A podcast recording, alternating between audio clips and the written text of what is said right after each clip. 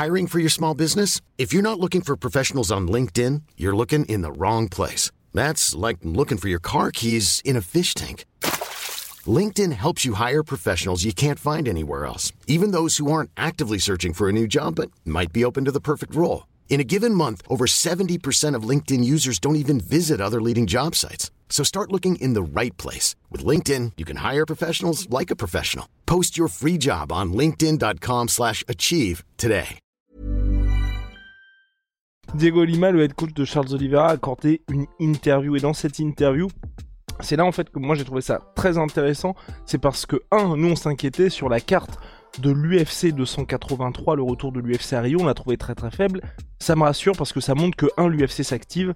Deux, ce qui ne me rassure pas, c'est l'état psychologique de Charles Oliveira où effectivement ce monsieur a l'air assez atteint puisque l'UFC s'est posé la question est-ce qu'il pourrait être finalement prêt pour l'UFC Rio pour un rematch contre Islam Makhachev? Et ça a été poliment refusé. On va voir tout ça avec Big Rusty. Avant de voir tout ça et de lancer le générique, petit point réclame parce que oui, le mastodonte du MMA est sorti. Le grand livre du MMA, c'est par nous, c'est pour vous, donc c'est dédié à la culture MMA au global. Ça conviendra aux passionnés qui pensent tout connaître sur le, bout des doigts, et puis bien sûr à ceux qui découvrent le sport, parce qu'il y a une partie historique sur le MMA, une partie qui vous présente les 20 plus grandes rivalités, les 32 grands noms qui ont fait le MMA. Si vous allez bien évidemment connaître Conor McGregor, Khabib Nurmagomedov et Georges Saint-Pierre, mais il y en a d'autres qui vous échappent peut-être. Big Rusty, on va lancer le générique et euh, on va parler de ce très cher Charles Dobonx Oliveira. Moi j'ai peur pour la suite. Soit.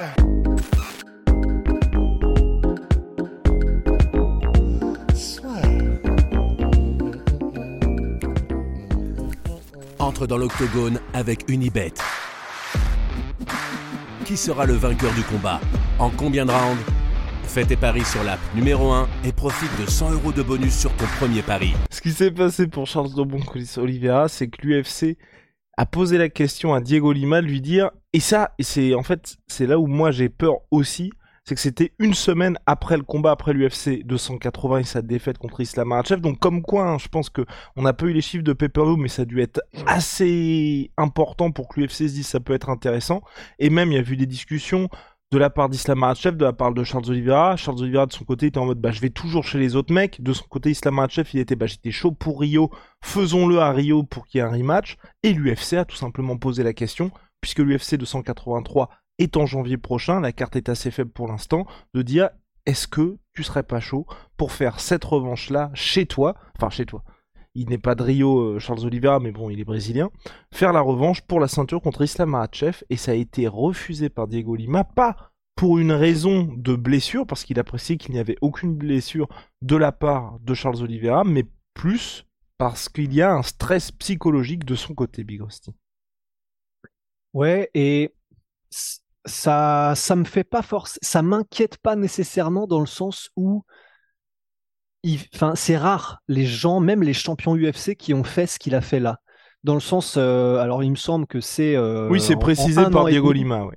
Ouais, c'est ça. Et, euh, bah, c'est ce que dit Diego Lima. Mais en un an et demi, il a quand même fait quatre combats pour la ceinture UFC c'est déjà rien que ça, c'est extrêmement rare. C'est-à-dire que normalement, les champions, euh, les champions UFC, quand ils sont, quand ils ont gagné le titre, c'est à base de un combat ou deux par an. C'est à peu près ça, normalement, la moyenne. Même que lorsque Adesanya en avait fait plusieurs d'affilée, à un moment donné, il avait, enfin, en gros, il avait dit, je sais plus après lequel c'était.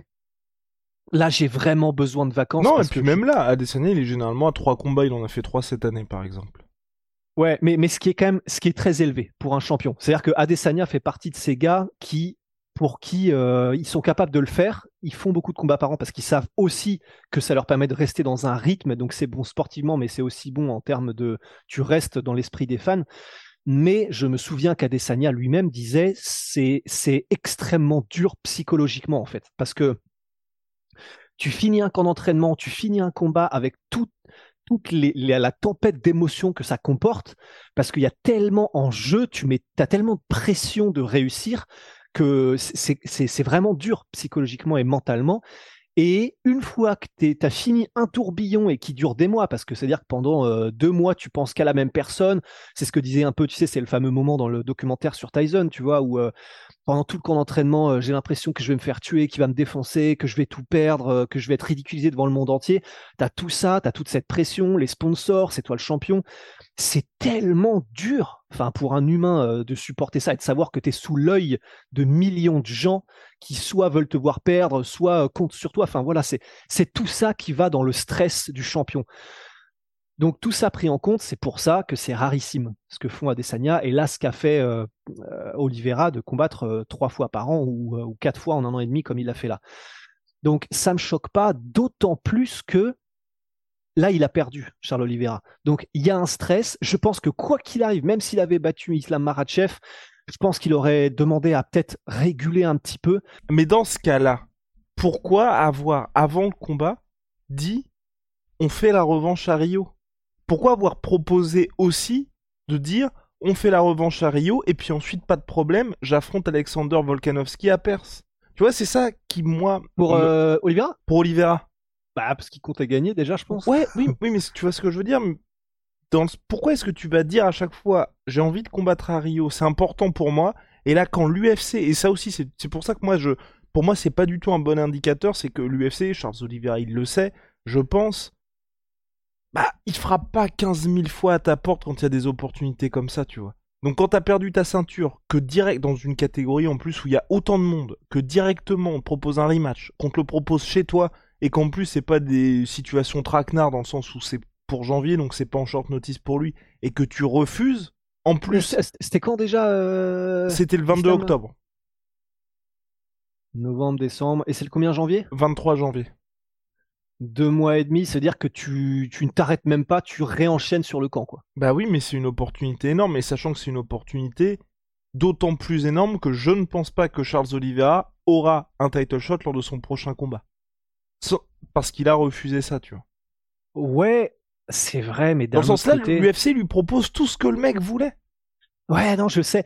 En fait, je sais, mais je, il y a une partie de moi qui est en mode, euh, premièrement, s'il y a une once de doute et une once de début de burn-out et que, et Oliveira le sait, parce que là, du coup, c'est son coach euh, Lima. Diego Lima, c'est son coach Diego Lima de la shootbox qui le dit, donc ça veut dire qu'il a eu des discussions avec son, avec son élève, avec son poulain, c'est sûr et certain, et donc que qu'il a dû soit comprendre, soit probablement parce qu'ils ont, à mon avis, j'espère, ce genre de discussion euh, honnête, tu vois, à cœur ouvert, mais que du coup, c'est peut-être Charles Oliveira qui lui a dit directement là, là, ça fait beaucoup, là, j'en peux plus, en fait.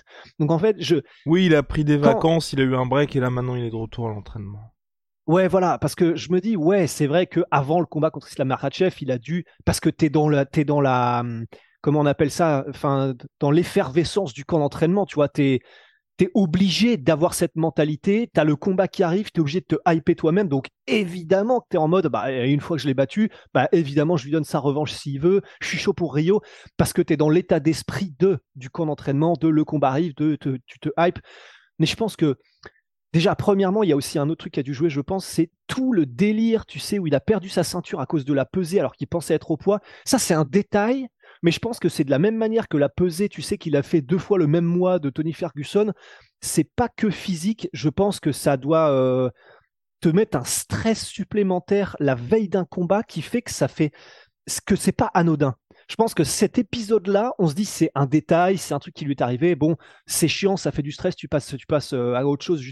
À mon avis, non. Enfin, je suis pas à leur place, je, je sais pas ce que c'est qu'être à ce niveau-là de pression et d'exigence euh, au plus haut niveau, tu vois.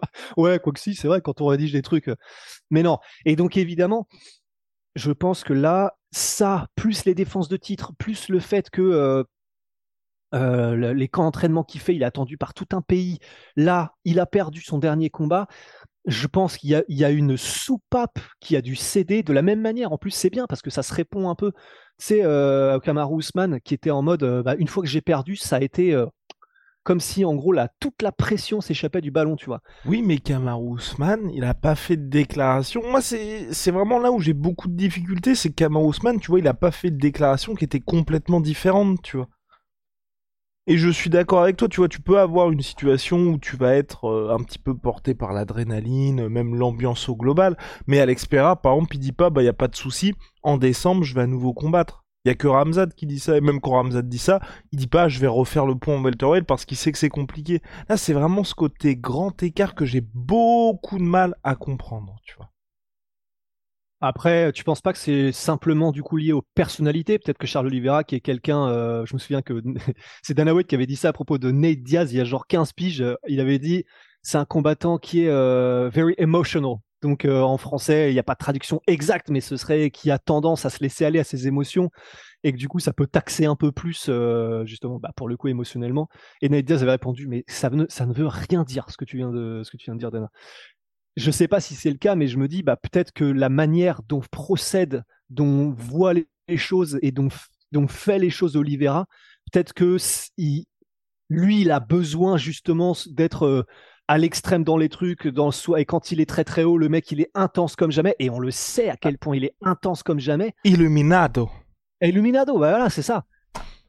Tu vois? Ouais, et du coup, un mec comme ça, je me dis, ouais, bien sûr, il peut se laisser aller à des déclarations comme ça, se laisser aller, à se hyper en se disant mais, mais pas de problème et je prends Volkanovski juste après, mais que dès qu'il y a le dès qu'il y a le gros down, dès qu'il y a la chute comme il l'a eu là, en plus c'est c'est dur, c'est une chute, il n'a pas juste perdu contre Marachev après un truc un peu serré, il s'est vraiment, il s'est fait, il s'est fait tambouriner. C'est dur, c'est dur quand à ce niveau-là d'attente par rapport à toi-même, que tu sais que les gens l'attendent, que tu as perdu devant des millions de gens. Après un an et demi non-stop. Et en plus, avant cette année et demie non-stop, il était sur euh, quoi 8-9 victoires d'affilée. C'est pour moi là. Et, en plus, alors si je me souviens bien, euh, son truc, son, truc, son win streak, il commence en juin 2018, un truc comme ça. Et là, il s'est fini euh, du coup en octobre 2022. Pendant 4-5 ans, il était à ouais, entre 2-3 combats par an, mais sans jamais s'arrêter. Il n'y a pas eu une année où il s'est pas arrêté. Donc, même si les années où il a fait que deux combats par an, c'est du coup tous les six mois environ, et donc normalement il a le temps de se reposer un peu, de progresser avant de reprendre un camp d'entraînement, il s'est quand même jamais arrêté pendant cinq piges. Donc, je pense qu'il y a tout ça qui doit jouer. Vraiment, en vrai, en vrai, en vrai, je sais pas pourquoi je m'excite comme ça, mais en vrai, je. Reste tranquille, Guillaume. je sais pas, sais pas pourquoi ça me passionne autant ce, sujet, mais, mais ah, peut-être parce que je, tu sais, je sais pas, c'est peut-être de l'empathie mal placée, tu sais. Oui, mal placée, oui. Mais, mais je me dis, euh, je, je peux pas m'empêcher de me dire, il a tellement pris cher euh, en termes d'intensité, en termes de, de pression, euh, de, de tout ce qu'on veut. Hey, it's Danny Pellegrino from Everything Iconic. Ready to upgrade your style game without blowing your budget? Check out Quince. They've got all the good stuff shirts and polos, activewear, and fine leather goods, all at 50 to 80% less than other high end brands. And the best part? They're all about safe, ethical, and responsible manufacturing. Get that luxury vibe without the luxury price tag. Hit up quince.com slash upgrade for free shipping and 365 day returns on your next order. That's quince.com slash upgrade. Que moi, ça me choque pas, en surtout après une défaite qui sont en mode, OK, là, là, il faut que je calme le jeu, faut que je me repose. C'est un peu comme Matt Damon euh, et Ben Affleck après qu'ils aient eu euh, tourné euh, Will Hunting. En gros, Matt Damon disait pendant un an et demi, tellement le film a eu un succès qu'on n'attendait pas, tout est flou pendant cette année-là et demie de ma vie, tellement tout, tout allait vite, tu vois. Merci pour la comparaison. elle a du sens, je pense. oui, elle a du sens. Elle a du sens, mais elle, elle a vite fait du sens. non, elle a vite fait du sens parce que, imaginons, imaginons, on propose à Ben Affleck, grâce au succès de Will Hunting, tiens Ben Affleck, euh, tu vas pouvoir réaliser The Town à ce moment-là de ta carrière. Ce film-là, on te le propose directement.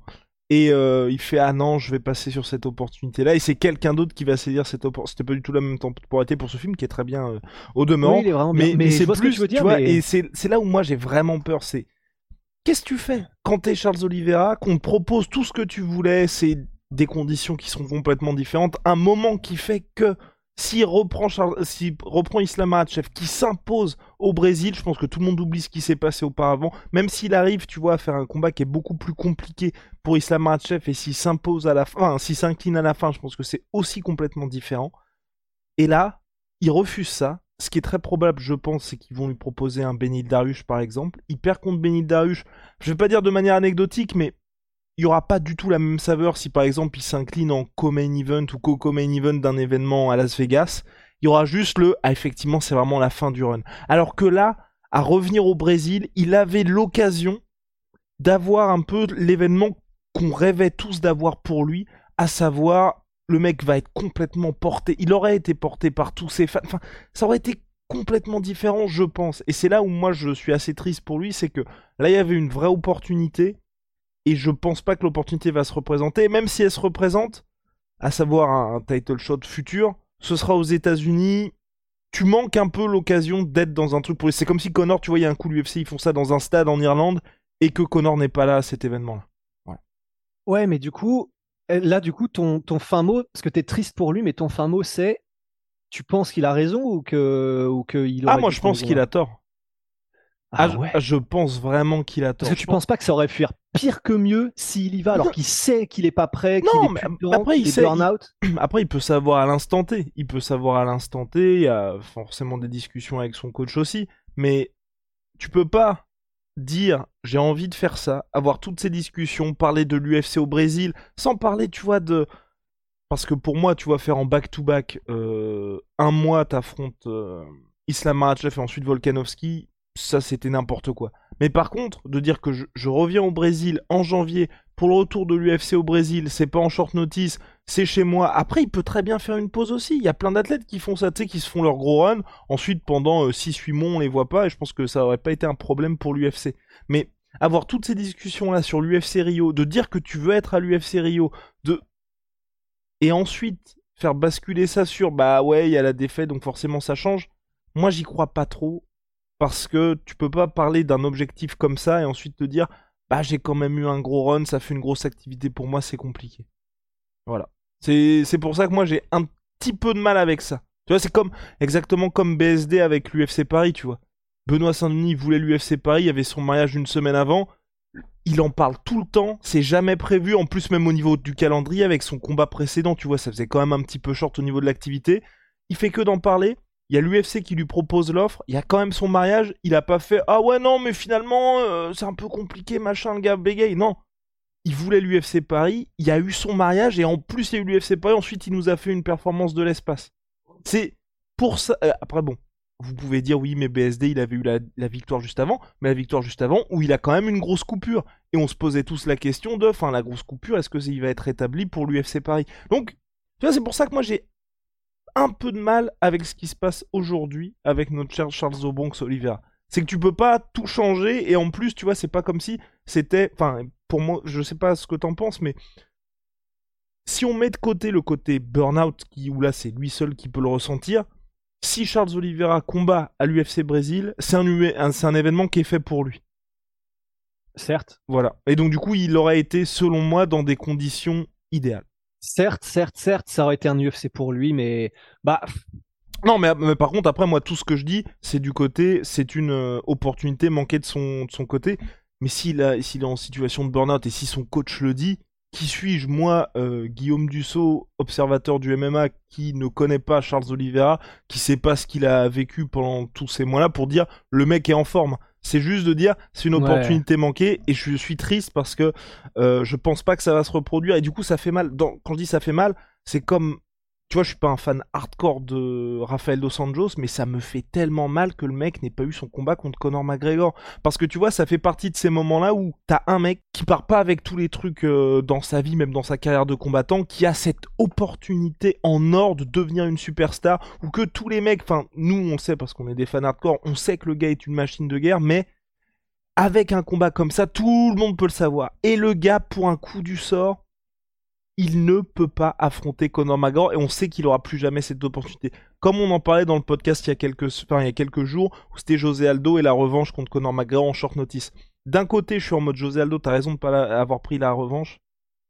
Mais si t'avais accepté, putain. Si t'avais accepté. Non, mais tu, tu- tu vois ce que je veux dire? je, je comprends. T'as ce côté en mode. Il, il, il, Aujourd'hui, il est en paix avec ça, mais ça lui a fait tellement mal de perdre. Ça a fait tellement mal à énormément de fans que José Aldo perde de cette manière-là. Il y a eu une fenêtre de tir qui n'était pas idéale, mais pour qu'il ait cette revanche, il n'a pas saisi cette euh, opportunité et du coup, il aura jamais cette revanche contre Conor McGregor et on reste avec des regrets éternels de se dire putain et si le combat avait duré un peu plus longtemps? Et si quand même José Aldo c'était le champion le plus dominant ils lui ont manqué de respect lui enfin tu vois tous ces trucs là qui font que tu, tu te sens un peu mal quand tu y repenses. Et là, pour euh. Charles Oliveira, moi j'espère qu'il aura à nouveau un title shot, à nouveau une revanche, enfin, qu'il aura une revanche contre euh, Islam Makhachev pour montrer qu'est-ce qui se passe quand on a un vrai Charles Oliveira, quand il peut s'exprimer ou qu'il arrive avec un game plan différent. J'enlève rien au succès d'Islam Makhachev, mais en tout cas, c'est juste pour dire, voir ce qui peut se passer lors d'une revanche. Mais j'ai peur que ça ne se reproduise pas. Et là, il y avait une opportunité en or qui est un truc énorme. Mais si le gars est pas bien, le gars est pas bien, effectivement, je partage ton avis, faut pas l'envoyer au charbon. Moi, je, suis, je dis juste, on aurait pu assister à un truc euh, légendaire. C'est sûr. Non, parce que, puis même, même toi, Bikosti, même toi, toi qui es là, qui, qui, arrive à m'emporter par tes envolées lyriques en mode, bon, bah, Islam Makhachev, il arrive, il dit, y a pas de problème, Rio, pas Rio, je vais quand même te fumer. Charles Oliveira qui dit, bah, j'ai été au stage, j'ai été à Abu Dhabi, j'ai été machin, là, cette fois, je vais être chez moi, je vais vous montrer que c'est le feu. J'aurais kiffé voir ça. Enfin, c'est pour une autre histoire. Shout out my sweet my sweet protein. Pourtant, en pensant surtout, mais pour t'aider avec le code de la sueur, si, à Hosti.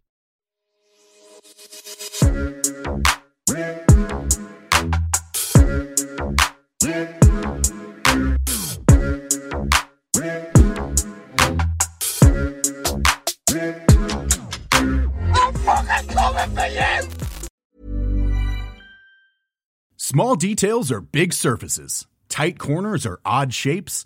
Flat, rounded, textured, or tall. Whatever your next project, there's a spray paint pattern that's just right. Because Rust new Custom Spray 5 in 1 gives you control with five different spray patterns. So you can tackle nooks, crannies, edges, and curves without worrying about drips, runs, uneven coverage, or anything else. Custom Spray 5 in 1. Only from Rust Et voilà, c'est la fin de votre épisode du podcast La Sœur. Si ça vous a plu, n'hésitez pas à nous mettre les 5 étoiles sur Apple Podcast ou sur Spotify. Vous pouvez aussi nous laisser un petit commentaire, ça nous aidera beaucoup. Et si vous voulez aller plus loin avec nous, vous tapez La Sueur sur toutes les plateformes ou sur les réseaux sociaux, vous nous trouverez. Et là, vous nous écoutez très certainement en audio. On est aussi en vidéo sur YouTube, mais également sur Snapchat. Là encore, vous tapez La Sueur et on sera là. Merci de votre fidélité et à très vite pour de nouvelles aventures.